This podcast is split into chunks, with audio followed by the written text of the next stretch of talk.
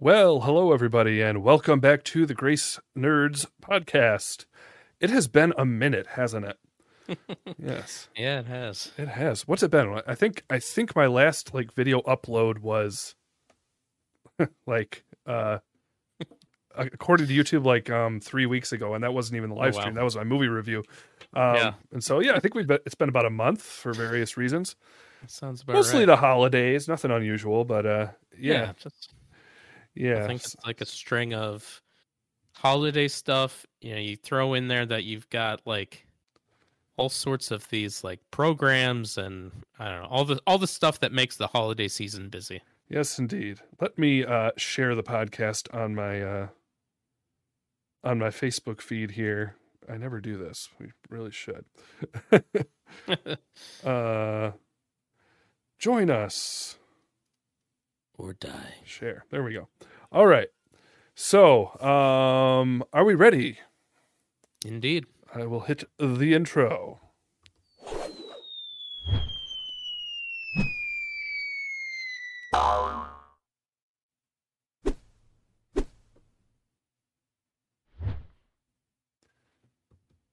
All right, so as I said, welcome everyone to the Grace Nerds podcast. My name is Eric. This is my friend Caleb. If you're new, make sure that you go ahead and like and subscribe and all that good stuff. If you're watching now or in the future, let's see if my my special little button works here. Yay! There we go. Dun. Dun, dun. All right, so um, we've got uh, I'd say three segments planned tonight, and uh, we're gonna basically be getting into the Christmas spirit a little bit. I think. Um, we're gonna have our movie of the week. Uh, I think we're gonna skip, skip trivia this week. We may still have it in the future a bit, but we'll, we'll see what happens. But uh, we'll have our sort of news headline, which is not going to be as Christmas related, really at all. Um, but it'll be interesting. We're a little bit late to the game on the news story, but it's given us, uh, I think, a good um, sort of uh, overarching view of things, which is good. Uh, better, anyways. So, um, yeah, we'll have uh, we'll have our news headline, and then we'll have our theology corner, which will be back to some holiday talk, I would say. So, are we ready to dive into our movie of the week? I think so. Okie doke.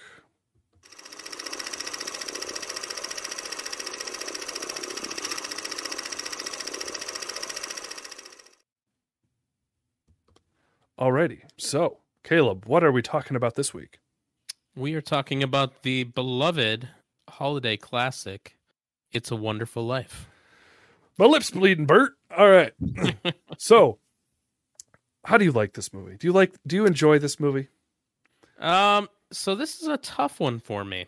Um, it was years before I finally watched this movie, Uh-huh. and I enjoyed it. And then I think because of just Christmas traditions that my wife and I have, I think I kind of got over it a little bit. Oh, Um, well that's just that's just yeah. blasphemy. Are you crazy? I know, I know it is right. you can't um, get sick of this movie. It hasn't made its way back into our yearly repeat for a couple years, so Yeah, I mean, it's probably due. But um, I have yet to watch it this year, so I probably Okay. should soon. we're pretty consistent in like watching the same Christmas movies every year. Um, so it's probably probably time to put it back in the rotation. Maybe we should talk about. Oh, okay. So this is this one. Well, I can't say I've watched it every year, uh, but I've watched it plenty of times, plenty of Christmases. Mhm. Um, another one that I've seen plenty of times growing up with my mom was Alastair Sims' uh, Christmas Carol. Oh, Have you okay. ever seen that? The the Al- the Alastair Sim Christmas Carol. I haven't seen that one. Um, the one that we typically watch um, was done in the 70s and Mm-hmm. it in well maybe it was i don't know let me google real quick i'll get Oh, back yeah. to you on that one yeah, well, the, I only say that because maybe while we're still in Christmas spirit, if we do one more show before Christmas, uh, which I don't know if we will, but if we do, I would re- highly recommend you watch Alastair Sims' Christmas Carol, and then we can talk about a Christmas Carol. That would be a fun. Oh, That'd be so a fun his one. is 1951 Yeah, it's an oldie. It's it's so good. It's like it is the best Christmas Carol you'll ever see. so we watched the one that actually had um what's his name? Well, I, this is embarrassing because I should absolutely know this. Uh-huh. He, he played Obi Wan Keno- Alec Guinness. Alec Guinness. Wow, Okay. that was that was like super embarrassing. Oh no, Well, Um, I can't say I've heard of that one. uh, it's Albert Finney in it, uh, and it's just called Scrooge. Okay, I've probably heard of it. Yeah, it's Yes. it's an interesting one. Uh, has an interesting take on uh, hell, and uh, yeah, it's just it's interesting. It's the only reason that's the yearly one is because that's the one Chanel likes. So Yeah. Well, you got to watch the Alastair Sim one just I'll have to for for, for my sake and show her. Maybe it'll become her new favorite. Yeah. It's my mom's favorite, and it is Okay. like the best I've ever seen. So, Well, my favorite currently is the Muppets. Christmas oh come on, now get out of here with that nonsense. I don't know. Maybe it's fine. I, I think I, good. I think I saw that once. But, eh, eh. All right. That's so, anyways, music. anyways, back to It's a Wonderful Life. Um, so uh, the getting over it uh, aside, um, like, what was your first feeling about the movie when you first watched it? Did you enjoy it? I did. Yeah, Yeah. So the first time I watched it, I did enjoy it. It just took me years to get to. Um, Mm-hmm. I do recall. I want to say my dad watching it a couple times as a kid, seeing him watch it, but never sitting down and watching it with him. Mhm. Um, maybe it was just on in the background or something. And uh, yeah, but I I enjoyed it. I think the first time I saw it, I saw it in its original black and white, all that good stuff. I think I'm trying to think if I've ever seen it colorized. Maybe once. I don't Yeah, know. Yeah. The the colorized version of it, you know, it's pretty pretty hokey. The the colorization that they did. Yeah. Um, so the black and white is actually better, I think. But Yeah. Yeah. you Um, usually go with the original. Come on. Yeah. I I enjoy it. Um I think it it, it there was a lot of uh tension in that film. You know, Mhm. like it's it has a good range of emotions, which I I Mhm. think is good.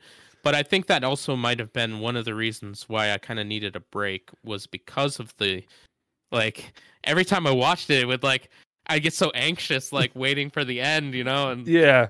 Every time, like, uh, every time, what, what's what's his what's his name, Uncle Billy or whatever. yeah, he, yeah. he loses the money in the newspaper. It's like, if only, you know. Now, okay, Yeah. I'll throw this in here as an aside. Have you ever seen the SNL sketch where I they? not. Oh, I want to. Okay, hold on a second here.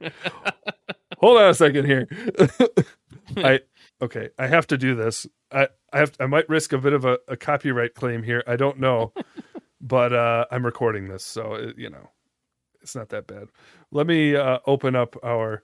All right, I, I don't want to spoil this article we're going to look at, but we're going to talk the politics of the movie as well a little bit. Um, but let me see here. Uh, it's a Wonderful Life SNL. Uh, SNL. There it is. Okay. This was uh, Dana Carvey back in the day. Ladies and gentlemen, tonight marks an historic, Oh, I don't not to say I got it. unique moment in the history of both television and cinema. All right, so basically, So- well, so I- we won't watch the whole thing. Risk a cop, risk a copyright strike. man, So deleted scene. So do you remember at the end of uh, "It's a Wonderful Life"? Um, Mr. Potter never gets his comeuppance, does he? No. Because he he takes that money, he never gives it back, and no one finds out he stole it. Right? But that actually was in the movie, but it was a deleted scene. Don't you know? and SNL found it. Right? Right. We wouldn't have a roof over our head if I it don't wasn't have for you, audio. George. Thanks, Dave. Thank you. Pardon me. Pardon me. Oh, Harry. Hello. Harry. Welcome home, Harry. Merry Christmas, George. Now, wait a minute, everybody. I've got a telegram here I want to read. Okay, no wait. Who'd you give it to? No, wait! Now, Okay. I just called Clarence at the bank. He told me that old man Potter deposited exactly $8,000 right after Now there might be a little bit of language here. I can't remember. This is SNL, but uh, I left. It was him! Well, what are we waiting for? Let's go get it.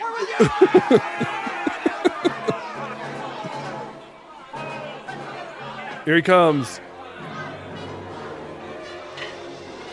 All right, and then they uh, Just a second, I'll give you the money back. I don't want the piece of you, Potter.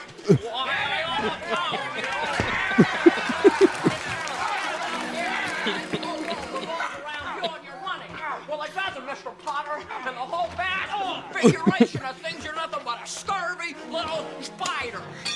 And so they beat they beat up Mr. Potter. So there you go. Just thought I'd uh, throw that in as an aside. Uh, it always makes me laugh when I think about it. But anyways. so um, anyways, where were we? What brought that on? I don't know what what, what did bring that that on. Oh, you were talking about the suspense that you feel. Oh yeah, yeah, yeah. and yeah. uh, how we feel, how you feel when uh, I don't think we're going to copyright strike there. I skipped around a lot, Dad. my dad's commenting on uh, editing it out. I don't. I don't think we'll have to. I think we'll be okay. But um, anyways, yeah, we always feel that emotion in the movie that it gets like so stressful towards the end every time you watch it. But yeah, yeah. Um. So what? Uh. Okay. So we're probably going to talk about you know the spiritual themes here, but it is kind of funny. Like we've talked so much about uh, politics to a certain extent, um, particularly certain themes. Um, strangely enough, they might come up again a little bit here in a bit, and they're kind of connected to the spiritual themes.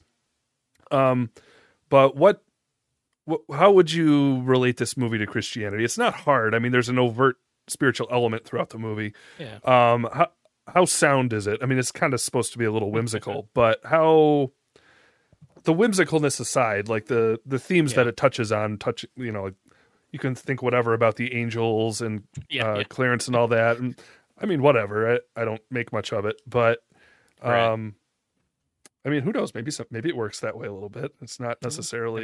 I don't know. But what do you think? Yeah, I think um, as far as just like some basic uh, themes, I think good triumphing over evil in the end. Although um, I never really considered the fact that Potter doesn't really ever, you never see a resolution with him. Mm-hmm. Um, but you know, good ultimately triumph over evil. Um, you see, you know, really the community they're rallying around Mm-hmm. uh, George, all that good stuff. Um, you know, George is a guy that makes a lot of sacrifices for others. Um, you know, loves his community, loves his family.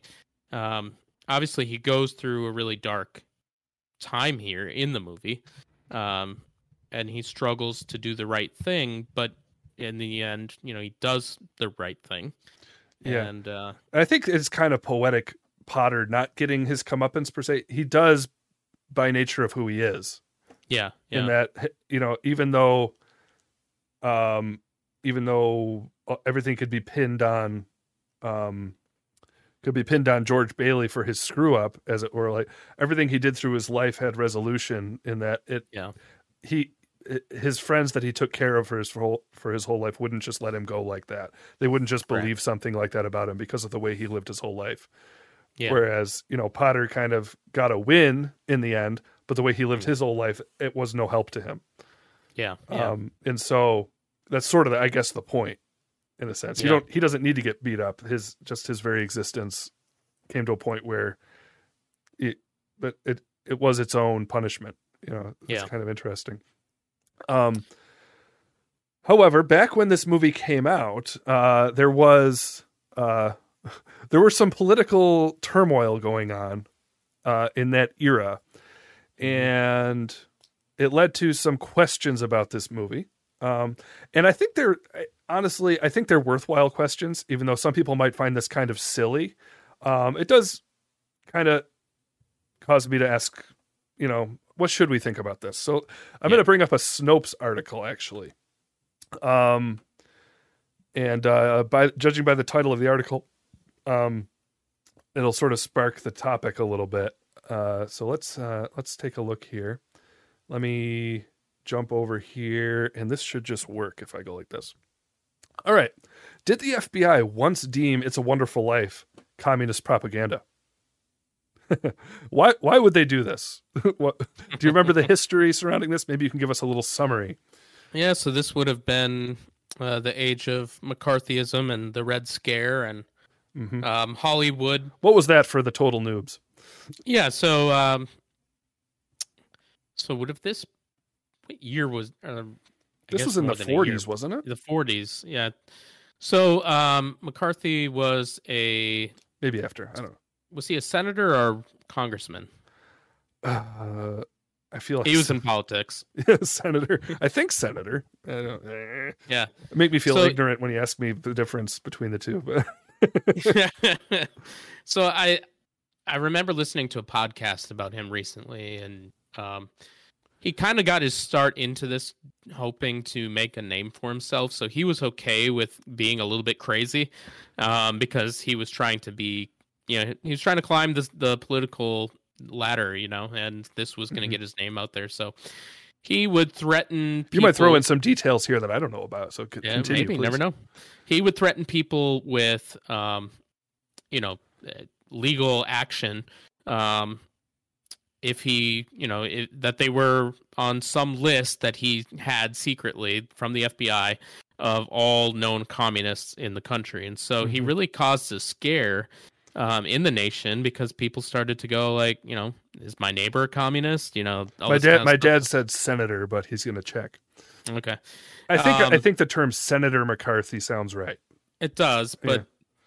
you never know. Yeah. Um, Anyways, continue. um, and so you know, people were really fearful of um, being brought under charges from him, hmm and uh, there was a lot of people in Hollywood who were um, getting put on this supposed list. And the interesting thing is, I don't really know if there actually ever was a list. I think that's Oh. been debated or not. You know, Uh-huh. if, if I remember that part correctly, I, I, Right. I may be wrong again, but um, it kind of was just at his whim, you know, Yeah. whether somebody was actually on the list or not. But Mhm. um, in the course of it, he probably did expose a good number of actual communists uh, Uh-huh. because people started to kind of rat others out, and I think that's really start what started taking place in Hollywood. Mhm. Um, it, you had informants that were basically ratting others out. Um, perhaps a an odd mark in history is when uh, Walt Disney kind of was uh, one of those who was not on the side of uh, being accused of being a communist. Um, he kind of was on the opposite side of uh, being uh, one of those guys who would out certain communists and whatnot. So that's an interesting Mhm. earmark in Yeah. history. Yeah. uh, but yeah, uh, so it, it really wasn't surprising when you sent the the article over that this would have fit that era Right. um, when writers, producers, directors um, were kind of, and of course actors and actresses uh, were were being accused of communist propaganda. Yeah, yeah. And so here's the thing. Um uh McCarthy, from all I can tell, I mean, everyone seems unified the fact that he was pretty over the top. Uh and uh it was a pretty tyrannical period in a lot of ways, uh, because of this. Um that said, it wasn't a fake scare because just because he was over the top doesn't mean there was no communist influence. There were overt self-avowed uh communists in Hollywood at the time. If you ever watched the movie Trumbo, uh, it was an enjoyable movie, but they actually paint the communists uh, pretty sympathetically. um, and uh, who who was the star of that? Bryan Cranston played Trumbo. Um, you know, definitely definitely well produced movie, very enjoyable, but uh, again, um, seems to have a pretty lefty agenda in it. Uh, kind of proving McCarthy's point a little bit, maybe, as to where Hollywood has ended up these days. But you know, again, I'm not you know not don't want to overstate that, but uh, um, but anyways, so let's look at this article a little bit so you can get why they say this. And the reason I want to do this is because, like, not to make too much commentary on the McCarthy era, but to ask about the themes that they noticed in here that made them ask that question. Okay, because it is interesting. Um, did the FBI once deem its a Wonderful Life communist propaganda? So the answer is mostly true from Snopes. Uh, some say Snopes has a political agenda too, which uh, is uh, arguable. but we'll uh, leave that aside because this is seems relatively uh, innocuous and fact based here. They have some good citations. Um, what's true? As part of a sweeping investigation of communist infiltration into the motion picture industry, FBI ag- FBI agents in the 1940s, including or included "It's a Wonderful Life" in a list of motion picture motion pictures disclosing communist propaganda therein, claiming two of its writers were friendly with known communists, quote unquote, and saying the film used communist tricks such as portraying the businessman, Mr. Potter, as a villain. However, what is false? The FBI did not, in a formal or official manner, declare or designate It's a Wonderful Life to be communist propaganda. Um, so it wasn't official, but it was, inve- I guess, investigated, uh, considered. Um, during the tw- 2021 holiday season, internet users enthusiastically shared articles and posts that described a, fas- uh, a fascinating episode from the history of a classic American Christmas movie, It's a Wonderful Life. Um, on December 21st, for example, the London Independent reported that It's a Wonderful Life was once considered communist propaganda by the FBI, while various outlets shared their own accounts of the story. Those accounts were broadly accurate and based on high quality primary documentary evidence. Although the FBI did not ever formally, as an institution, declare It's a Wonderful Life to be communist propaganda, FBI agents and informants investigated the movie and the people behind it as such. As part of a sweeping investigation ordered by Bureau Director J. Edgar Hoover, a special agent in 1949 included the film in a list of motion pictures disclosing communist propaganda therein. We are issuing a rating of mostly true.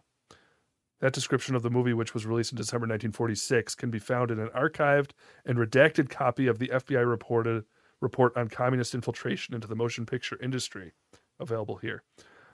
Specifically, can be found on page 12 and the 9th of uh, 15 dossiers released under the Freedom of Information Act at some point in the ensuing decades. Let's see. Uh, all right, but it's not specifically clear who wrote "It's a Wonderful Life." Uh, interesting. So, uh, from what I read in here, basically, um, they show that at the very least, like writers and producers in the movie were friends with some communists. There was some evidence of them communicating with each other. Question is, uh, was that the intention in the themes of the movie? Um, what I found, I don't know how, how, how quick we want to dive into it. I'm just trying to think. Uh, What I found is have you ever heard of um? Uh, most people haven't heard of it. I think this is original with James Lindsay, the uh, sort of uh, current uh, political commentator, anti anti communist podcaster, you might say.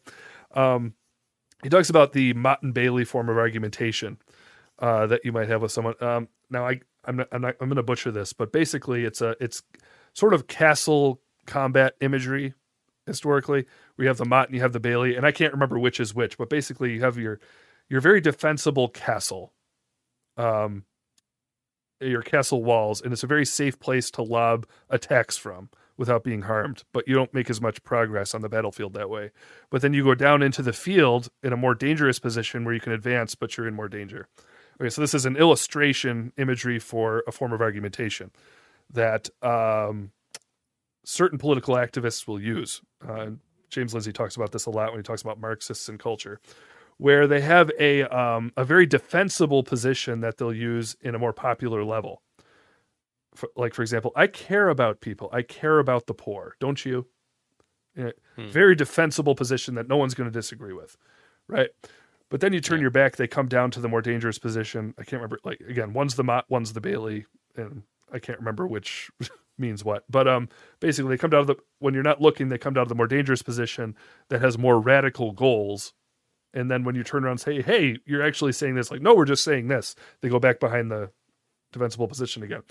And so, if this is true about "It's a Wonderful Life," for instance, the themes are very agreeable to uh, Christianity. I would say, in that you see a generous man who lives for his community, right? Um, something very defensible, very clearly Christian, like thinking of others above yourself, giving of your own resources um, and uh, it's very Christian. The dangers of wealth, the dangers of corruption among the rich, and how not to show favoritism toward the rich, and how the rich should be generous. Those are all biblical themes. Um, but the way that generally gets uh, uh, sort of hijacked by a Marxist per se is that uh, in order to fight these um, quote unquote sins that uh, Christians would call sins, or to promote these virtues, they'll try to inf- you know enshrine them into law through you know like authoritarian re- redistribution systems. That's what they do while your back is turned, but then you turn around and say, "What are you doing?" No, we just love people, right? So that's the Motte and Bailey sort of principle, right? Interesting. Um, Yep. and so the question is: Is that's what's ha- what's happening here with "It's a Wonderful Life"? I don't know. uh, Right, I, I don't know what you. How, how would you be able to prove that? Because there's nothing in the movie about political, uh, about Right. you know government economic systems. It's just a man showing this generosity. Yeah. Um, and co- but the thing is, communists will praise the idea of the socialist man, uh, who basically like uh, abandons all individual ambition and his entire, you know, makeup is for uh, the social good, basically, right? And so it's um if it's subversive, it's pretty darn clever, but if it's not subversive, it's a darn good set of Christian principles that are in the movie. Um, Yeah. And so how how can we differentiate between the two when we're talking as Christians? Do you think? Well, I think it's interesting because you there is the distinct possibility that those working on the film could have had um, influence. Maybe leave it at that for now. Mhm. Influence of these things, and so they might put it in in certain ways, like you know, painting the wealthy elite as the villain, Mhm. just based on that alone. Um, power power struggles there, um, the rich and the oppressed, and all that Mhm. stuff. And yet, at the same time, they might stumble upon some common grace elements of good versus evil and and those kind of things. So, Mhm. um, storytelling, I think, during this era hadn't got quite as driven by some of the more I don't know. ma- ma- Maybe I haven't watched enough movies to say that completely, but I don't. I don't feel like some of these earlier films were as driven by those agendas as they are today. Maybe they were influenced at times, but not so much driven. Mhm. Um, whereas now, I think sometimes it's just blatant. Um, yeah.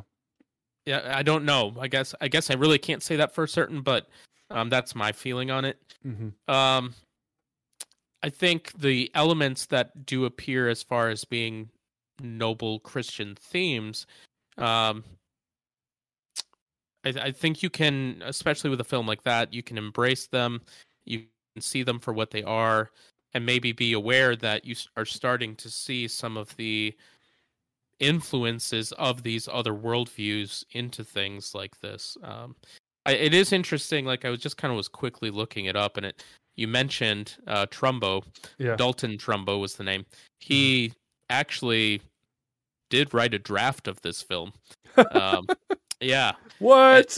yeah. So the ownership of the rights exchanged hands multiple times. And so at one point in time, he did work on a version that was ultimately scrapped. Um, okay. he in that draft, ironically, George Bailey is an idealistic politician who Oh. grows more cynical as the story progresses. And That- after losing an election, he tries to commit suicide. Uh. Yeah. so so the world there was politics rather than business. All this capitalism has got me so cynical. I just. Yeah. Oh. So it, it makes you wonder though, like what could have been part of it may have influenced what ultimately came out. hmm Um though it was scrapped, I don't I guess I really I can't say for sure because I really don't know how much made it through um when Frank, Frank Capra got a hold of it. hmm Um Evidence is mounting that there may be some. Uh, yeah, there at, at the bare minimum I would say there's some influence. there's some influence yeah but it's like it's it's it's, it's in this weird era where it's like it I don't know if I don't know if it's the era or just the way the amount of hands in the kitchen or whatever. Yeah. Uh, it just it's like it landed in this sort of weird middle place where, again, there's no overt.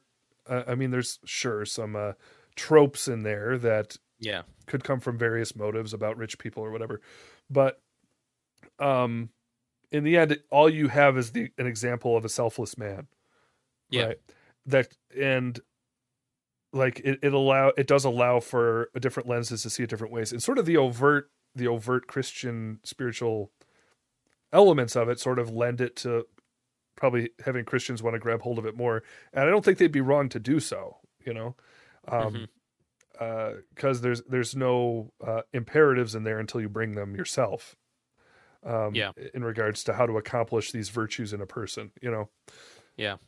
It does appear that Capra did a lot of work to the s- the screenplay. Mhm. Apparently, so much that the people who are attributed as writers despised him. you know, like so what do we know about what do we know about Capra? I, it doesn't sound like he was a wonderful guy. It sounds like one of those guys that just has to have his fingers on everything, micromanages every detail. Yeah, I I remember reading something about the guy a couple of years ago, and uh, I guess because this movie is like you know so popular and you know all that, I I guess I I thought that he was more of an established filmmaker, and I think he I think he struggled for a while. yeah. I Um, guess from what I heard, this movie really was not successful initially. It uh, it became more of a classic over time. Yeah. like it, it it sunk the production company. Oh my Um, gosh. Yeah, like there there was a lot of drama with it, you know, Mhm. beyond the beyond the film. Yeah, it's kind of Um, like uh, I mean, I've heard of a couple movies that way uh, uh, that were kind of like that. Um, well, I don't know if they were that bad, but like uh, Shawshank Redemption, for instance, not successful in the box office, but then it became like the most rented movie like ever. Mhm. Um, but yeah, so some movies take time to really to really Yeah, catch on. yeah. Um, yeah, I, I, I, in all honesty, it's like we- we're diving into the potential motives behind the movie, the potential issues from its original, uh, you know, political writers or whatever. But uh, even if all of it's true, it's like I can't help but almost cry at the end every every time I watch it. it's like Yeah, yeah. I, it it does resonate. Uh, call it common grace, call it whatever you want. Um, it still resonates with me. Um, I can't get over that.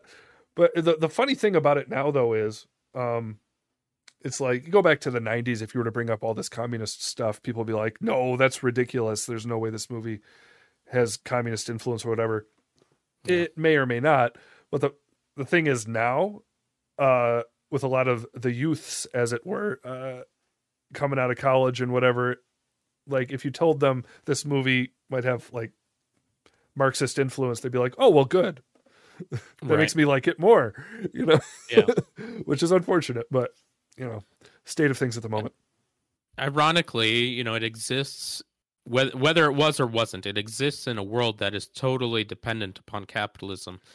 Um, Mhm. you know, Sort of so, the you irony know- of Hollywood in general these days. Yeah, exactly. Yeah. So it was produced by Liberty uh, Pictures, Liberty, Liberty Films. Mhm. Uh, Fra- Frank Capra was one of the the founders of it. This movie bankrupted it. Oh they lost gosh. so much money off of this film, even though the film actually did win some Academy Awards and whatnot. Wow. Um, it I guess it goes to show you that not everything that wins an award is um, actually well received. Right. Um, it in its release, it, it bombed at the the box office, and so by Mhm. 1947, it was bankrupt or sell. They sold to Paramount, and by 1951, it was closed down. It was defunct.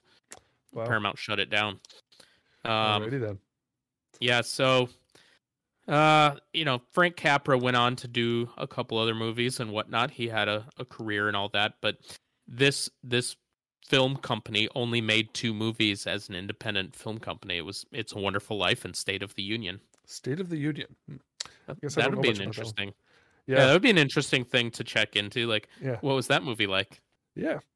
So, uh, all right. So, in summary, before we move on to some uh, completely different, uh, well, we're going to continue on with some political stuff, you might say, but uh, very, very different. Um, any any closing thoughts in regards to this relationship between this uh, and Christianity, politics, the Yeah. whole hodgepodge? What do you think? Um, as far as this film directly and its influence with, um, or its tones and types and whatever that that are part of Christianity, Mhm. um, you know, sacrifices are indeed a part of life, and as as believers, as Christians, we are called to love one another. We're called to put others before ourselves, and the gospel of grace enables us to do that. Let me ask, Um, let me let me interrupt here. Well, Yeah. Well, you. I hate to interrupt when you're talking about the gospel of grace because this is not that's not the question. That's not the question I was going to ask. Sure. But, um, yeah, I, I guess I should have before summarizing. I guess I should have made this more of a main question. Uh, but it, I guess it, it's a good it's a good sort of Yeah. final final question maybe. What what is the relationship between Christianity and individual ambition or lack thereof? Because that is sort of a big enemy of uh, socialism, basically. Yeah. Um, it like uh, have you ever seen um it's uh have you ever seen A Beautiful Mind? I have. It's been a long time, but I you- have. You can kind of see um Ron Howard's lefty opinions seep in a little bit. Um, I, I- I mean, he was, I guess, being true to the uh, ec- uh, economic opinions and influences of the actual person the movie's about. But um, the the beginning of the movie, he's arguing with his classmates about um, what's his name, Adam Smith, um, and uh, they're basically saying individual ambition serves the common good. That was sort of the free market hmm argument. And then he wanted to moderate that basically. Uh and and so that's sort of what's if this has a if it has communist influence um you can see how that influences their view of George Bailey's ambitions. The whole beginning of the movie he's like I want to see the world. I want to build buildings. I want to you know do all these amazing things. And time after time after time he has to sacrifice it over and over and over again. Um Yeah. and so there's a communist interpretation of that and there's a christian interpretation of that. Yeah, yeah. what's the difference between the two? Well, I would say, you know, I guess, I guess for me personally, I'm, I'm, I don't know if, how well I can speak to the communist interpretation of that. I would say for the person, like the Christian interpretation of that, I would say, um, that it's, it's coming from a place of love for you know the people that are a part of his life. He wants to do better for them. He uses the resources he has and his giftings as you know running uh, the business and loan um, operation um, forget what it was called the name of their their family business was um, he he uses that and his ability to run that uh, for the betterment of others um, I, I think that all of that could be twisted under communism, but the way that I would say it is personal ambition doesn't necessarily go away. God gifts us all very uniquely. Each one of us has giftings and talents and and are called into different spheres of life. Vocation, I think, is something that's not clearly taught these days. Vocation has some sense of calling involved in it. So I believe that God gifts people to do certain things, and not all of that means like ministry roles. Sometimes that means like people are really actually gifted for business and and various things like that. Um, and so I think part of the sacrifices that we see in this film that go along with that is, you know, it, it's not all about building up the self. It's not all about my empire. Um, he uses the resources and tools that he has uh, for the betterment of his brother, the betterment of um, those in his community that he cares about. He's willing to sacrifice his hopes and dreams, uh, but at the same time, it's not like the the politicized view of that. Like he's not he's not sacrificing everything of himself for the greater good of, um, I guess, the socialist agenda. the He's- state Right. The, you don't see any of that really, in my opinion, but you do see him caring for others, which is, I think, a gospel message. You know, we we are called to love one another and and use the things that God has given us, the giftings He's given us, talents. Um, you look at the parable of the talents. I was just looking at that the other day. Um, you know, the master in that parable, um, representing Christ, tells these um, servants to use the giftings that they've had uh, to to use his resources wisely. Mhm. And you can tell, like in the end of it, the ones that knew the master, the ones that had faith in who he was, knew he was going to return, used those resources wisely. While the one at the end, you know, who buried it in a in a grave or whatever, buried it in a field or something, and forgot about the master. Um, he he honestly didn't believe in him. He didn't he didn't have faith that the master was going to return. So kind of his thought is, well, at the end of the day, I still got this coin. Even if he never comes back, I've got it. It's just buried somewhere. I'll go back and get it. Um, and and he doesn't know him. You see it. He's like, you know, you're a harsh master.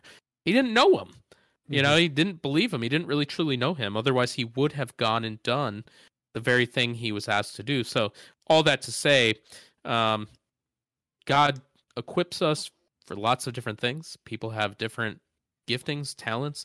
I don't think there's anything wrong with using business acumen. Um, there's a big word for me. Uh, business acumen to to be successful. You know, to build a life. As long as there's a sense of uh, generosity um, born out of grace and and gratitude uh, Mhm. that comes along with that. Yep.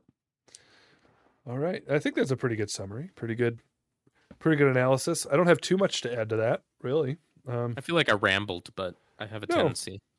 no. Um, yeah, I think God God does make people to differ in their wealth. I think, and that's Mhm. okay. Um, it depends on what you do with it, really.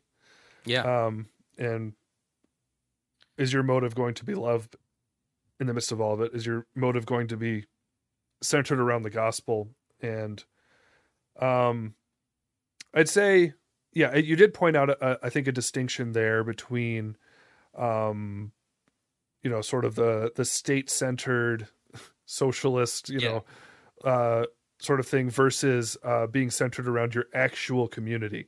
I think there Yeah. is a distinction there, and you can see it in the movie to an extent where um, George Bailey does focus. Like, I mean, scripturally, it says that the one who doesn't provide for the needs of his household or for the household of uh, like what the needs of his household is worse than an unbeliever. But then it talks about caring for the household of faith. Um, Yeah. But then ultimately everyone. But there is an order of priority, and Yeah. that's basically what you see in the movie. He's not like he's not a statist in his actions, um, right.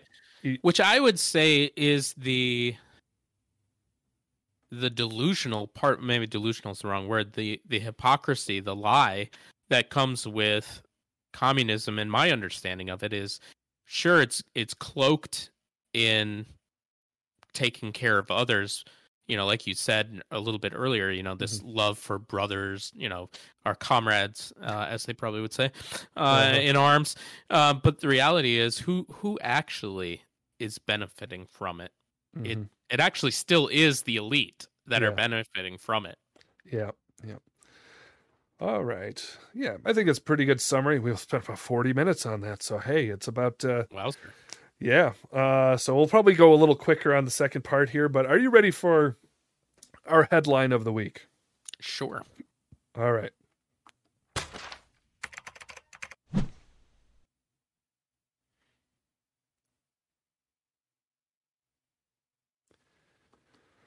Okay, we're about to take a, I'd say a bit of a darker turn here.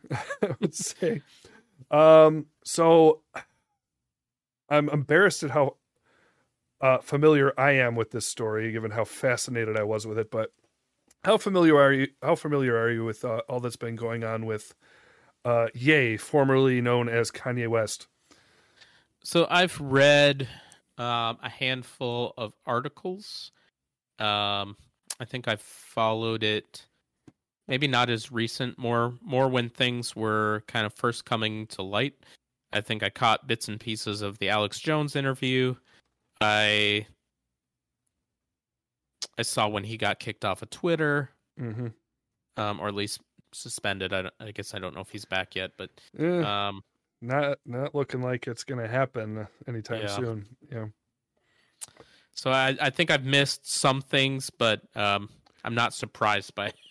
That's another story we'll have to revisit at some Yeah. point is the state of Yeah. Twitter, which has been There you fascinating. But, Yeah, because we did cover that before. But um, Yeah. yeah. Uh, so I guess I, maybe I should just run through the timeline because we're kind of late to the game with this story. Uh, Yeah. it really hit its peak what a week ago, probably more. Um, but uh, yeah, basically, uh, Ye. Um, he was on Twitter and he made a a bit of a controversial tweet that was a bit of it, a little bit vague and confusing about uh, going DEFCON on Jewish people. um, he meant to say DEFCON, but I guess he spelled it wrong. Um, uh, this is we've talked about the Daily Wire a bit.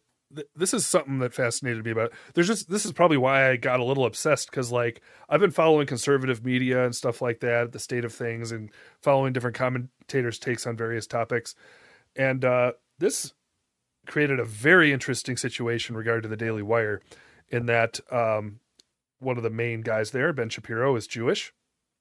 Um, uh, but then there's also Candace Owens, who's friends with Ye, has been for a bit. Um, and uh, she came out initially after that tweet with a, a bit more of a defensive take. Uh, basically, like, it looks like he was hurt by some Jewish friends, and this tweet's a little vague as to what he's what he means, and so I think we need to listen and figure out what's going on.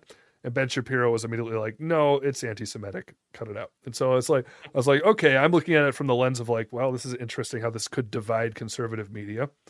Um, and of course, the left was uh, gleeful to see uh, a little bit of apparent racism from the right.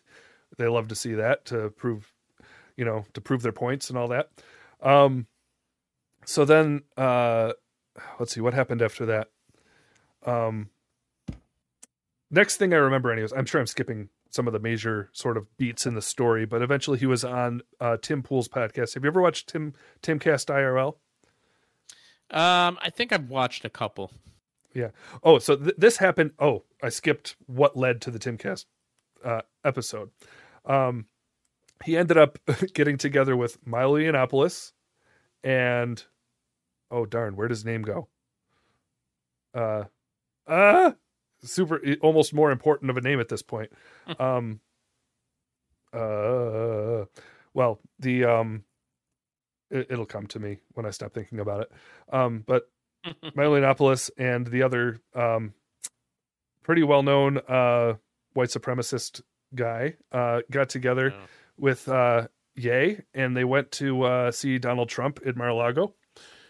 Um, and uh, boy, what's his name? I'm going to have to look it up. This is going to drive me crazy.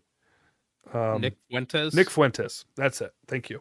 Um, yeah, and so Nick Fuentes. Now this is interesting. I want to say this right up front here to future uh, commenters on this video. Um, this story has made me question, like, lose faith in humanity. What little faith I had in humanity uh, uh, lessened as this happened because. So you maybe saw. I think you saw something I tweeted, put on Facebook, whatever. It- basically, I knew anti-Semitism was a thing, um, but there was like a lot of left-wing sort of accusation of such a thing on the right.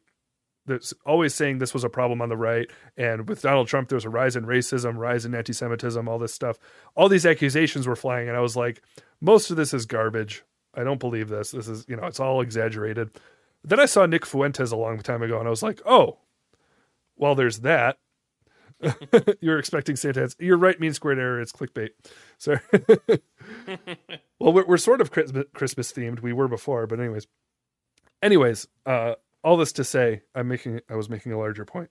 Um, I I I saw Nick Fuentes and his like he was doing a live stream once. I was like, oh, so this is the alt right, the actual alt right. This is the actual sort of underbelly of the right that actually is racist. Um, was like I was like, okay, well now there's that category. It does exist, but I still think it's over. But at that point, I was like, but it's still overblown. That's not the main. That's not the main right wing in in my mind.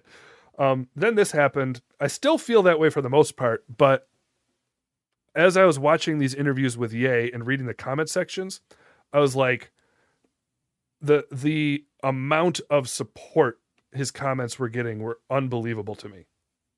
And so all that to say, if you're in the comment section, um, uh, you're not going to last long if you start uh, pulling that. Okay, um, you're not. And also, I'll just say, based on uh, all that I've read, none of you are original. You've said the same three comments over and over and over and over again. Same Dave Chappelle joke, same uh, quote from somebody way back. It's like same three things over and over.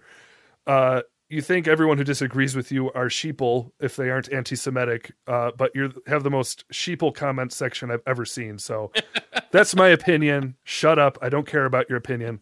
Okay, I've said it. Um, huh, we got that off my chest. Anyways, um, so then after that happened in Mar-a-Lago with Donald Trump, then um, they uh, uh, Nick Fuentes, Milo Yiannopoulos, Ye, all went on Timcast's show, and after the slightest tiny bit of pushback from Timcast, um, uh, Ye storms out of the podcast. Okay. Next thing you know, he's showing up with a uh, Balenciaga mask on Alex Jones, right? Um, and that's where he said some of his most shocking stuff that most people watching this probably already know about. Um, and uh, yeah, I saw some of that. I was like, okay, he's pretty much um, gone in full. I think as crazy as Alex Jones is, he made Alex Jones look pretty uh, uncomfortable and sane in that, which was hilarious. Right. Um, and uh, I would actually say I heard Alex Jones talking about it afterwards, and he he actually was like, I think he may have hit on kind of what was going on in Ye's head. Um, he's like, I think he kind of got a dopamine hit from saying the most controversial thing he could, and now he's just pushing it and pushing it and pushing it. Um, and so I think there's so many factors in it with like um bipolar and whatever. I mean, there's so much you could say about it. That's not to excuse the things he's saying because just because you're bipolar doesn't mean you're going to have bad opinions. The two kind of go together and amplify each other, I suppose. I don't know. Um, but then that happened, and then this is a clip I'll show really quick. Uh, Douglas Wilson actually did a bit of a critique of this video about it. Uh, this is um, Gavin McInnes uh, attempting an intervention. Uh, let's see here. I got to get this right. Um, censored TV, yeah. So this was Gavin McInnes uh, attempting an intervention on Ye. So we'll watch just a few minutes at the beginning. Like every, like I think one of the things again that sort of drove my. Again, I'm monologuing here. I do hope we converse about this after the fact, but I'm trying to get the whole picture. Hope y'all think don't hope hope y'all don't think I'm uh you know drowning out Caleb here. I want his commentary on this, but I'm trying to get the full picture because it's all kind of now in the past. We have an overarching view. I'm trying to set it up so we can talk about it a little bit. Um, but yeah, this like basically one of the things that caused me to really almost obsess about this story for a while was like, I want more clarity. I want Ye to clarify his statements. Does he possibly mean this? Could he possibly have this charitable take? And every time he went to a new interview, he clarified more and more that yeah, his opinions are actually that bad.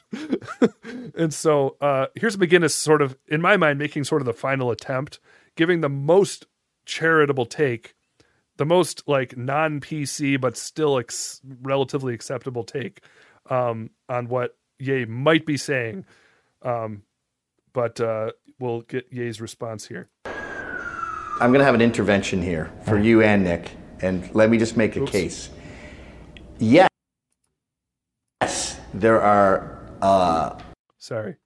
almost 80 to 90 percent of Hollywood is Jewish, probably more. Um, media, yeah, I'm going to say like 80 percent of media is Jewish, but I see the Jews we're talking about in these cases as liberal elites, high IQ people, whites, and when you have like they're disproportionately represented in medicine too because they have high IQs. So the problem isn't these these Jews that and most of them are secular Jews, atheists. I don't see Soros as Jewish. So we have these secular, mostly atheist Jewish people with high IQs who dominate fields that tend to require high IQs.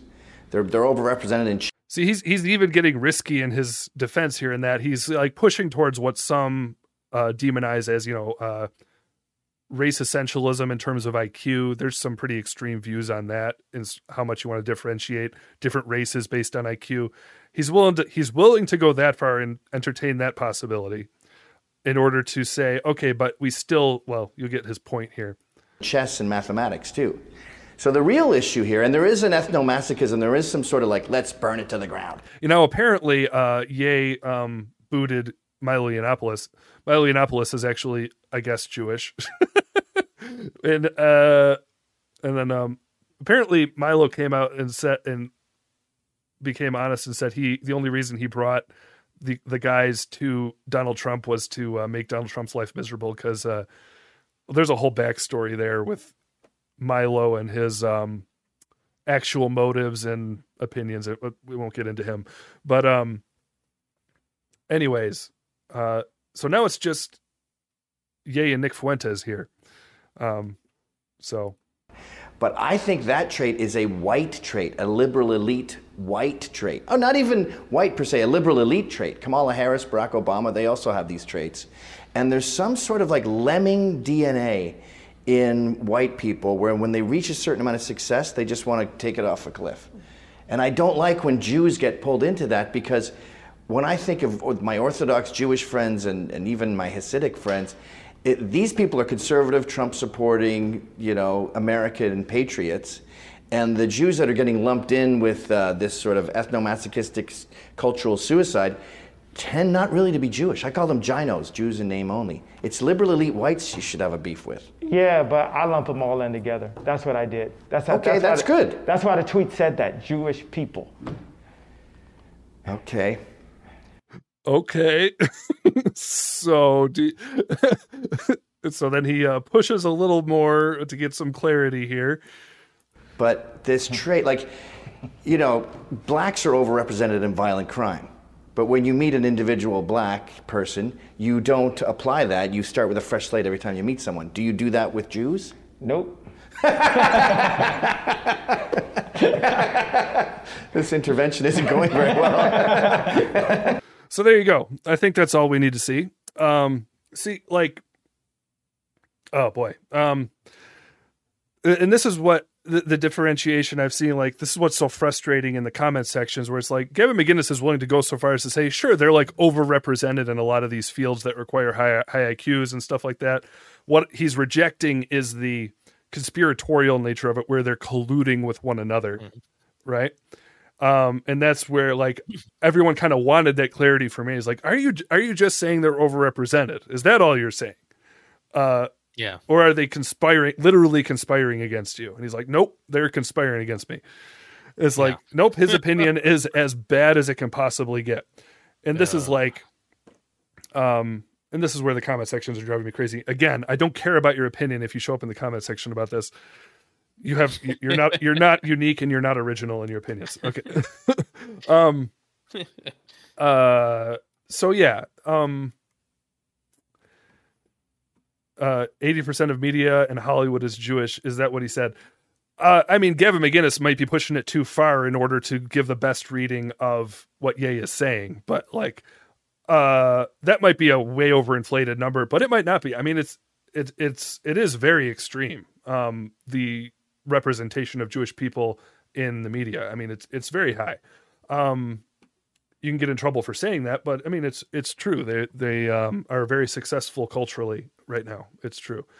The the anti-Semitic bit comes in when you say they're conspiring with one another, or that they're by nature conniving or uh, running the world. You know, that's the Yeah. conspiracy theory anti-Semitism that Kanye West is promoting.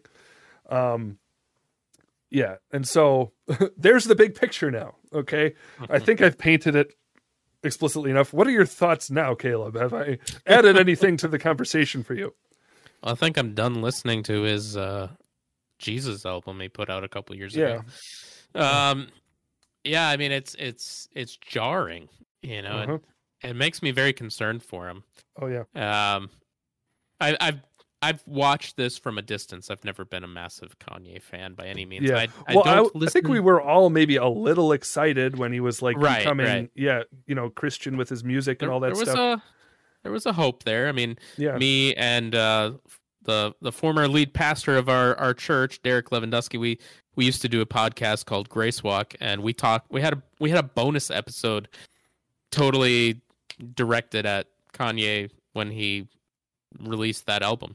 yeah, Um, and I think something that we mentioned in that I think keeps coming back into my mind when I think about where he's at now, and that was I have a I have a very big concern about um, celebrities or athletes or any anybody like that that gets thrown up on a platform immediately after making some kind of profession of faith. And uh, I, I think the concern that I have is nobody's discipling these people and and I I think with Kanye, there's probably some deeper seated issues than just he's fizzling out as somebody who's allowing celebrityism to get to him. I think he is addicted to celebrityism and and is uh, notorious for his ability to make everything about himself. yeah. Um, it's just it's, this is all part of his presidential campaign, by the way. yeah, it's heartbreaking to watch. Yeah, well, the the interesting thing about him early on, um, the earlier thing, the, the thing early on was like, I guess he was supposedly what gave kind of some reformed people hope was he was being Yeah.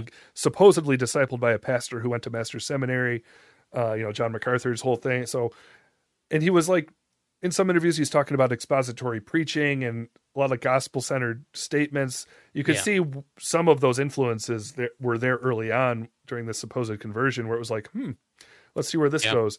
Um, apparently, that's just not the case anymore. Uh, just Right. continuing to cut off people, cut off people. Um, yeah. Uh. I mean, uh, w- one theory I had. This is my most at this point. This is my most optimistic take. Is that okay? Um, buckle for this. Maybe he really is saved. Okay.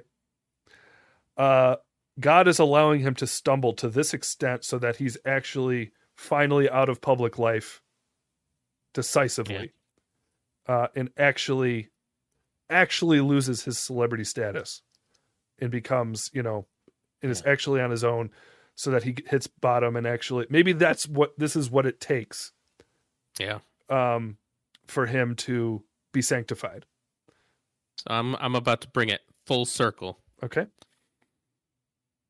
Perhaps a verse that applies to both "It's a Wonderful Life" and Kanye West. okay For what will it profit a man if he gains the whole world and forfeits his own soul? Matthew 16. there you go Yeah, I, I I think just in general, if you're you're possibly and I hope probably onto something with that, that the Lord and His sovereign purposes would allow Kanye to make a complete fool out of himself. Almost said something else. Um, complete fool out of himself, and um, and say, I mean, I, I will be really straightforward. These are very hurtful things that he's saying. Um, but maybe he is permitting him to completely lose all of this celebrityism for the sake of his soul. Because what matters more here? Mhm. Money, wealth, success, you know, the branding of Ye, Kanye, whatever. Mhm. No, none of that matters. None of that none of that matters. And so God can strip all that away for the betterment of of Kanye. Mhm. and I hope I, I don't wish evil on anyone, but I, I I I hope that that is what the Lord is doing. Mhm. You know, yep. It's the most optimistic take i can give you. Yeah, yeah. Uh okay. I think that's a pretty good summary. I i, I was aching to talk about this at some point. Um with the amount the amount of time i've w- wasted in investing wondering what the heck's going to happen with this yeah, Uh, yeah. Uh, I, we didn't even touch on the whole Twitter bit. We don't need to. No, don't need to. Um, we need to kind of t- maybe touch on Twitter. Like last time we talked about Twitter, we were, it was right on the verge of Elon buying it finally. Yeah. And we were giving our takes on whether it would happen, whether it would be good or bad. Uh, I think it happened within like 36 hours of that conversation. That's right. Like you gave your take, you're like, yeah, I think it's going to happen. And I was like, I'm leaning that way, but it's kind of weird. I don't know. But then it happened. So, uh, and now there's a billion opinions about what he's doing with it. Um, Yeah. And uh, maybe that's worth future conversation for a future Yeah. headline of the week. But it's time to move on from headline of the week. Are you ready for our theology corner? Indeed.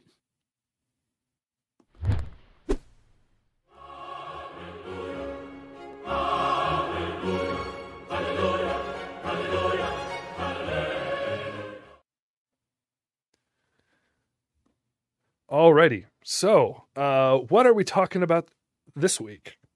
We're talking about the regulative principle versus the normative principle. Yes. What does that have to do with Christmas? Ah, Because I did promise we're going to be talking back. We're going to be circling back around to Christmas for our final segment here. So, what what does that have to do with Christmas? And what does Yes, it even mean? I think I think the reason you brought it up was to talk about uh, how the holidays impact our worship. Right. Um, specifically, you know, I mean, I I- I assume this is kind of the route we were going to take, but um, you know, even at our church at Grace Life, you know, we do an Advent series. We sing some Christmas hymns, Advent hymns, all that kind of stuff. We even have a Christmas tree. but it oh well, okay. Yep. yep. All right. Um okay, so the reason we ask the question, this might be a surprising question to some, but uh, there's a lot of Christians out there for various reasons who think that Christians should not celebrate Christmas or a variety of holidays. Um, why is that? There's a couple reasons we could talk about. A couple come to mind, and maybe more than one relate to the conversation. But uh, what you- what comes to mind first when you hear about this? Uh, typically, when I hear about it from people, um, I I want to be kind of gracious with it, but there is an argument that gets kind of under my skin and gets a little bit annoying. um, but usually, it is from the side of, well, you know, Jesus wasn't born in December, and uh, you know, Which which I want to be accurate, he wasn't. actually well that's a that's another part of the conversation actually There was an interesting. it's possible he Yeah. was between december and january Right. There was an interesting article, and I meant to look it up. Um, uh, saw it last year, maybe, and it, it, it poked holes in almost all of these arguments. uh-huh And uh, it's actually by it's by a guy who I actually probably disagree with, based on the regulative principle. Um, um, mainly because he is a strict uh, adherent to it, and I'm not as strict. Uh, but he he did a, a we still have to define what that means but we'll Yeah. get to that We'll get there. Uh, Kevin DeYoung. Um, I Oh. do appreciate Kevin DeYoung, but he's he's pretty, you know, Yeah, strict on his i think he probably likes christmas though doesn't he But he does. He does like Christmas. okay Um, i love But- kevin deyoung he's like one of my Yeah, earliest I- reformed influences yeah, and one of his books makes it into my like top two books that everybody should read. uh-huh. Um, so yeah, but he he poked a bunch of holes through the whole like um Christians celebrating it because they wanted to uh basically pacify the Romans and and all this stuff. It's really the celebration of uh the pagan gods uh Saturnalia or Sol Invictus or whatever. Um, some of the Roman cults and stuff like that. i've got to talk about that well I, we're going to look at a little bit of a lutheran satire video relating yes, to that which is amazing. yeah Um, i'm only going to do maybe a quarter of it because again you know copyright although i don't think lutheran satire would care but go ahead Yeah. But yeah, so um, that's typically where people go. They they try to connect the dots to like pagan worship and um, how this was just to appease them.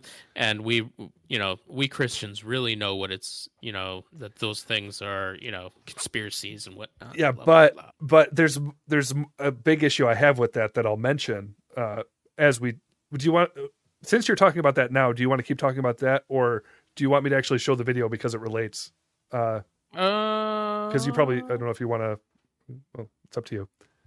Show the video. okay we'll show the video uh because it relates to what you're talking about right now um and it's relevant to comments i'm i want to make but uh yeah anyways let's see here.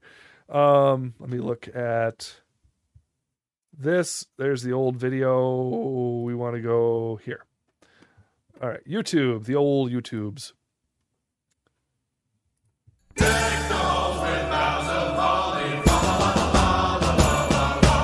Well, thanks to all of you for coming out to our service this morning, and I pray that the rest of this Christmas day is wonderful for each and every one of you. Not so fast, preacher man.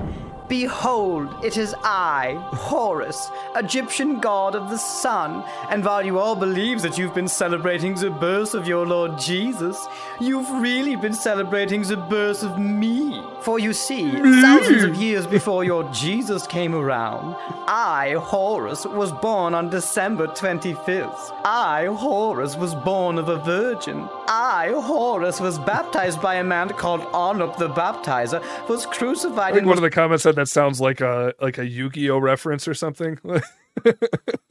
resurrected the three days later. So you see, your Jesus is nothing more than plagiarized poppycock, and I, Horus, have come to feast upon the sorrow of you foolish Christians. Yeah, none of the stuff you just said is true. Yes, it is. Yes, no, it is. there's no reference in Egyptian mythology to Horus being crucified or resurrected three days later. There's no documentation anywhere for the existence of a figure named Anup the Baptizer. Horus' mother was not a virgin woman, but the goddess Isis, and there is no specific date anywhere tied to the birth of Horus.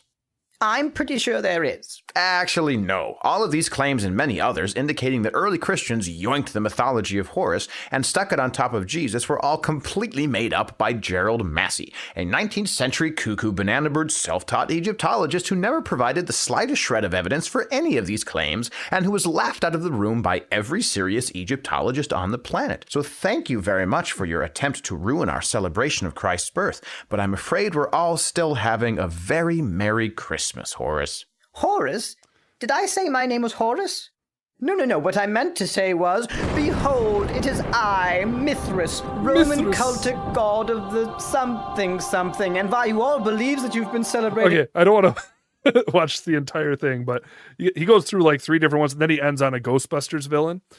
Um, I recommend you look up the video. I'll I'll probably I should have put it in the description. I'll probably add it afterwards, and then when I upload this as a chapter, I definitely want to link to it. But hilarious video, actually Yeah. informative while being funny. But one thing I wanted to point out with that that's interesting is that it, he talks about the um, original scholar who like made that stuff up Yeah. a lot of Christians hear these things and they don't realize the motives of the people who spread these things in the first place. They weren't just trying to debunk Christmas, they were trying to debunk Christianity. Um, so why on earth are we taking their opinion seriously about Christmas? It makes no sense to me. Um, but like that's one objection Christians have had to to Christmas um that it's that it has pagan origins in some way. They don't go with the full you know the full way and say well christ is debunked but they'll say well the holiday in its present form was like a it was a use of pagan you know um traditions and it was reinterpreted in, or reformed into something compatible with christianity basically Right. and so to we make should we should- Christianity palatable or something. Right, right. And a lot of the time, like the, I, I asked this question on social media a while back. I was like, wait a second. Let's just say for a second that that's true, that Christmas actually was a reformatting of pagan celebrations or something like that. Um, uh, mean squared error's got a comment. Uh, I'll get to that, but um, my point, my, the question I asked was like, look, let's say that's all true. It's a reformatting of pagan religions to make it more Christian. Are you saying that, that if I therefore celebrate Christmas and in my mind, in my heart, I'm worshiping Christ, it somehow gets transferred to the worship of an idol? Like, is that what you're saying? Like, how do we, how does this work exactly if you're right? You know, uh, I don't Yeah. know. I, think there's a common thread um, in some of those conspiracy ideas. I lump that into conspiracy ideas. Yeah. Um, where there's like this belief that somehow as a Christian you can accidentally begin to worship something other than Christ. Yeah, it's the accident. when you are in when you are intending to worship Christ. that drives that me crazy. Me, me intending to worship Christ will somehow accidentally become an atheist or like like first of all um, if you are in the reformed world and you somehow believe that can happen shame on you because that goes against the very core of your reformed theology. Second if you are a christian i would like to introduce you to some of these doctrines and, and help you to understand why there's no accidental worship going on. Um, y- it- there was something that went around during the time of COVID about masks and accidentally becoming a Muslim if you wear a mask. That by wearing a mask, you're identifying. I've never heard that one. That's amazing. It it it it made me so angry when I read this, and and I I'm sorry, but that's just not how belief works. It's Mhm. not how worship works. You know, so yeah, I- uh, it's it's it lame arguments that go to a very anti-biblical understanding of how worship actually works. Okay, so okay, so that's one objection to Christmas. Um, that it's pagan. But Yeah. there is another one I think is a little more interesting of a conversation, honestly. I mean, One's interesting because it's hilarious. The other one's interesting because it does raise some interesting questions. What is now? Let's get back to what you mentioned before. What about this issue of regulative? What is regulative principle versus normative principle? What do these mean? So, uh, just off of a cursory refresher that I did today, uh, the regulative principle maintains that Scripture gives specific guidelines for conducting our worship. Right. Um, and really, that churches shouldn't add anything beyond those guidelines. Mhm. Um, so it's common that in churches that that practice this regulative principle, um, it, it's it's common that there's no instrumentation in their music in their Hmm. Yeah, praise. I have I have I have fam a close family member who's in a church right now that uh, there's Yep. no instrumentation, and you were probably about to mention it, but uh, they're also exclusive psalmody, which means um, Yeah. they only sing from the psalter. Uh, they don't, which uh, isn't well. I won't give my opinion on it yet, but uh, go Yeah, ahead and yeah. continue defining. Um, I do think it tends to be more common amongst Reformed churches, but there is a Pentecostal, I will say, branch of all this too. Um, I don't know if they would claim the regulative principle, but um, UPC and other variations of it, um, there are there are some. Uh, what what is it? Is it um? There's a Church of Christ variant that doesn't use instrumentation. Oh, that's right. Um, yeah. Yep. Yeah, and and because of this idea of the specific guidelines for conducting corporate worship, Mhm. um, so they're going to be in its most extreme, in its most extreme of this, they're going to be very strict on things like um, women and women's dress in the service, um, the order of service and spiritual gifts. Um, you know, I guess it goes down the the the list of of what it might be, but they're not going to include things that are outside of scriptural um, guidance guide guidelines. And so, just because there's something that's traditional um, in a church, they might not accept that just because human traditions accept it. Right. They were yeah, and so I guess historically the representatives of this that I've heard like like Luther Martin Luther would have been more of a normative principle and like John Calvin would have been more uh regulative principle. Um I guess the best summary I heard was like regulative is there's these specific instructions we have of what we are to do in worship Mhm. and unless it is uh prescribed in scripture you don't you don't do it basically whereas Yeah. the normative principle is it is permitted unless it's forbidden explicitly Right. Yeah. Yeah.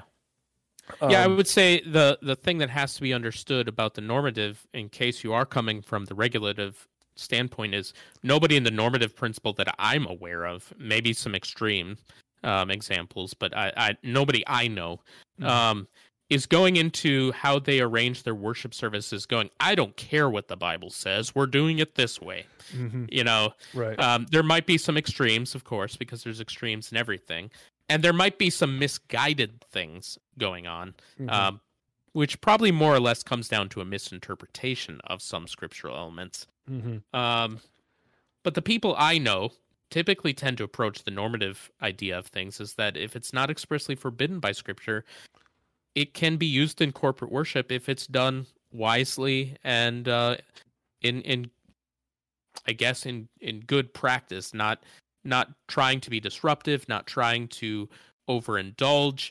Um, an example of that might be the use of instrumentation in in worship. It might be um, the use of PowerPoint uh, in in presenting the scriptures. Yeah, and that's that's sort of the thing I found about regu- people who call themselves regulative as embracing the regulative principle. They tend to kind of vary in application, even though they go by the same label. And that there's plenty of people who call themselves regulative who do use instruments uh, Yeah. or do sing things outside of the Psalms. Um, it's just like they have a broader interpretation of what Scripture is prescribing. It says like sing songs to the Lord. It's like, well, we interpret that as Mm. you know we're allowed to write a new song it's that's you know um Yeah. and so that's and so i feel like there's a lot of people who are regulative that you would think they're normative it's just their interpretation is different and maybe vice versa there's people who are normative but they're incredibly you know uh centered on what Scripture says to do in worship.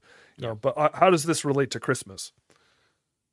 Yeah, so I think the the adding of anything related to Christmas to certain regulative principled people um, could be seen as could be seen as being unscriptural.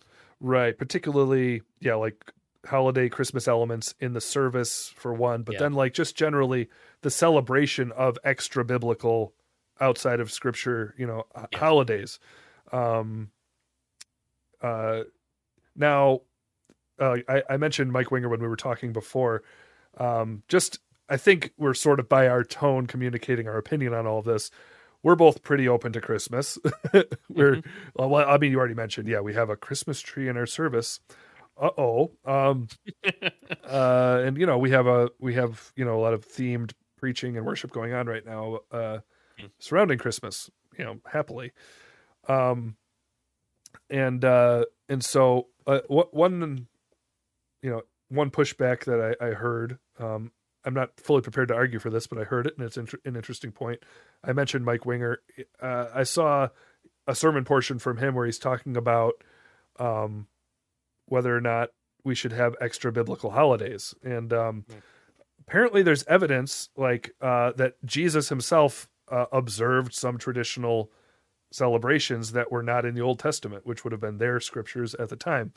Um, there were holidays that developed out of the intertestamental period between the Old and New Testament, and uh, I guess whatever it's called now, Hanukkah, uh, season of lights, or, or whatever. Um, there's evidence, uh, apparently in Scripture, that Christ partook in that uh, and didn't object to it. I mean, there's obviously plenty of human traditions that violated the Word of God that he did object to. Um, But uh, apparently, that wasn't one of them. If that's true, so that's inter- that's an interesting point. That I would say lends credence to the normative take, perhaps. um, Yeah, yeah, it, it, that's an interesting thing. You know, uh, when you brought that up earlier, I, I definitely want to check that out because I I don't think I've ever heard that, but um, you know, I guess it wouldn't it wouldn't be all that shocking considering by the time of Jesus' life and ministry, that was a pretty normal thing Mhm. um, in Jewish life. So Yeah. you know, not that shocking if he was participating in it. Yeah. Um, yeah, I, I think for me, I, I don't. I think I think most people who fall on perhaps the more extreme regulative principle scale would probably say I'm completely normative, and I would say that I'm probably a little bit of both in some ways. Like, uh-huh. I guess maybe where I fall is I think we're both in their best versions try to fall, and that's that the scripture should guide us. Right. Um, I, I do think that we have some liberty with the way that a worship gathering takes place. I think there are some things that are essential. Yeah. Um, first of all, I think for a worship gathering to be called a worship gathering, um, it needs to be the ecclesia. It needs to be the local expression of the body of Christ. Yeah. Um, I think a good. Sorry. Oh, go ahead.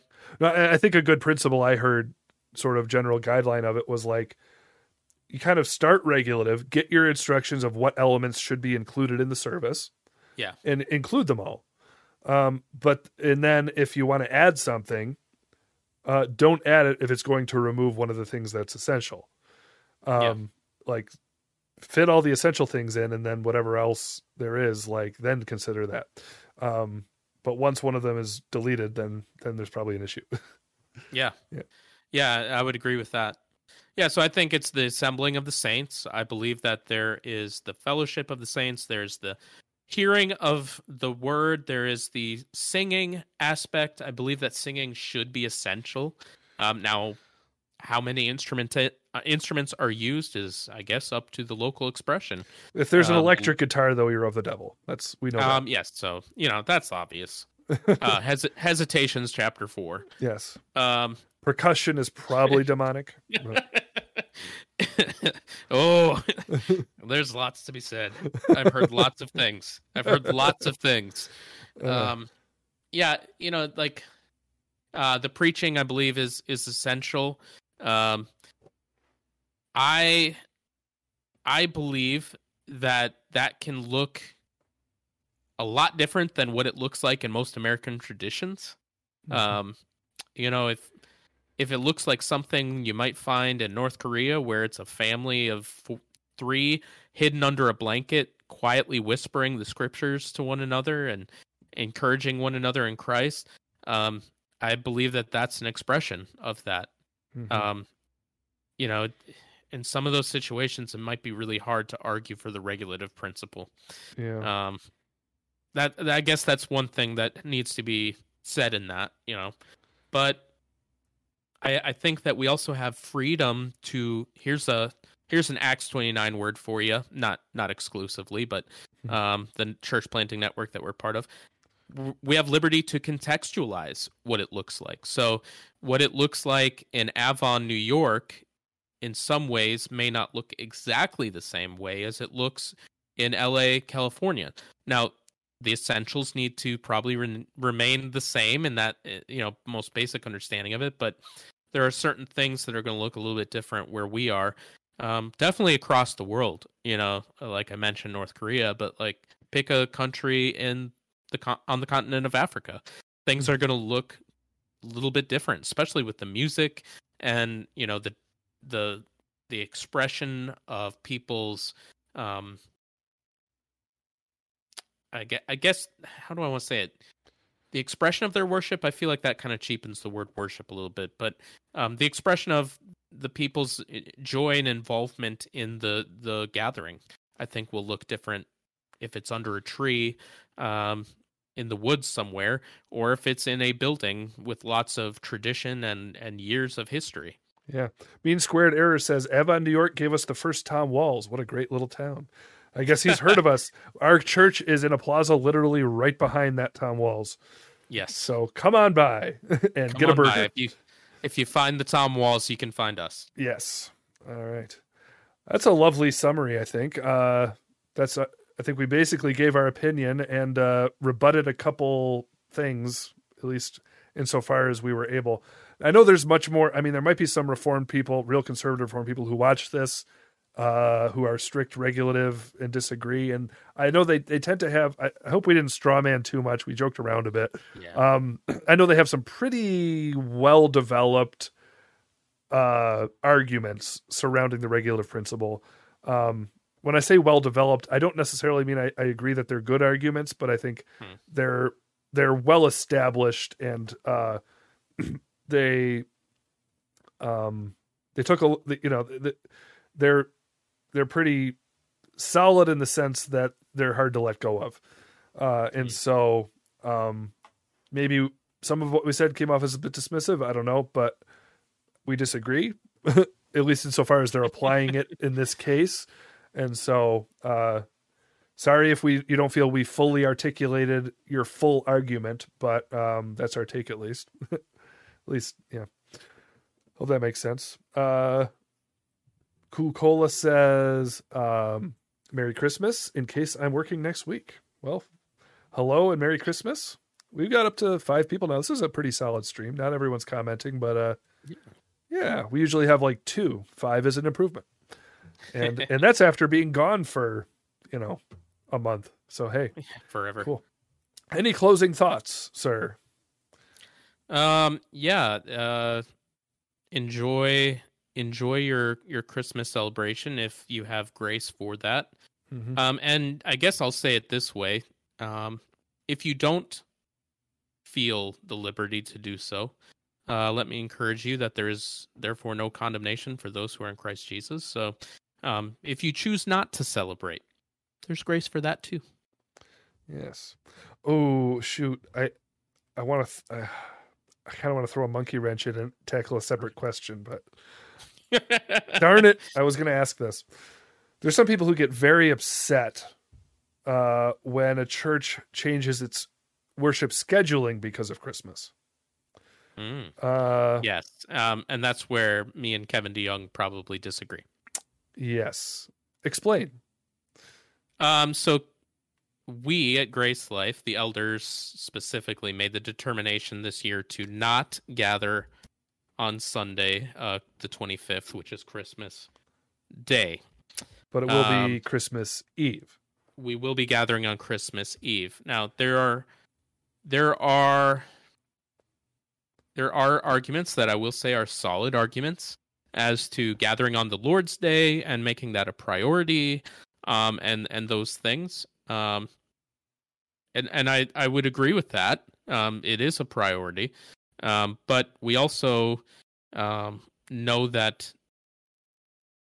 you know, first of all, that there's no law saying that you should have to, um, and if you don't comply or in obedience, you've lost anything with God or something like yeah, that. Yeah, this is a tricky thing, I think, for us reformed ish folks, small r reformed, Yeah. in that uh, there is a much more established argument as to why, like among confessional reformed people, there's a much more established doctrine of the Lord's Day that I think like we still hold to a tradition of gathering weekly, and in this case we still will be.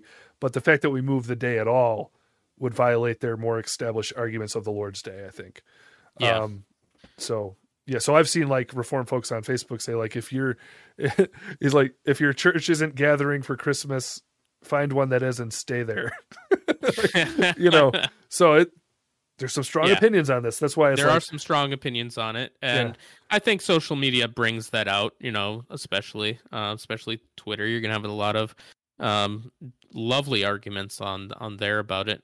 You know, for me, I guess I don't get too into the weeds on it. I I think I think operating from a sense of liberty and, and grace is a good starter on these things. Mhm. Um, I I think as well. You know, like God is a God of um, rest, and Jesus is the Lord of the the the Sabbath. And though I know Sunday is not the Sabbath, we're not going there. That's not what I'm trying to say.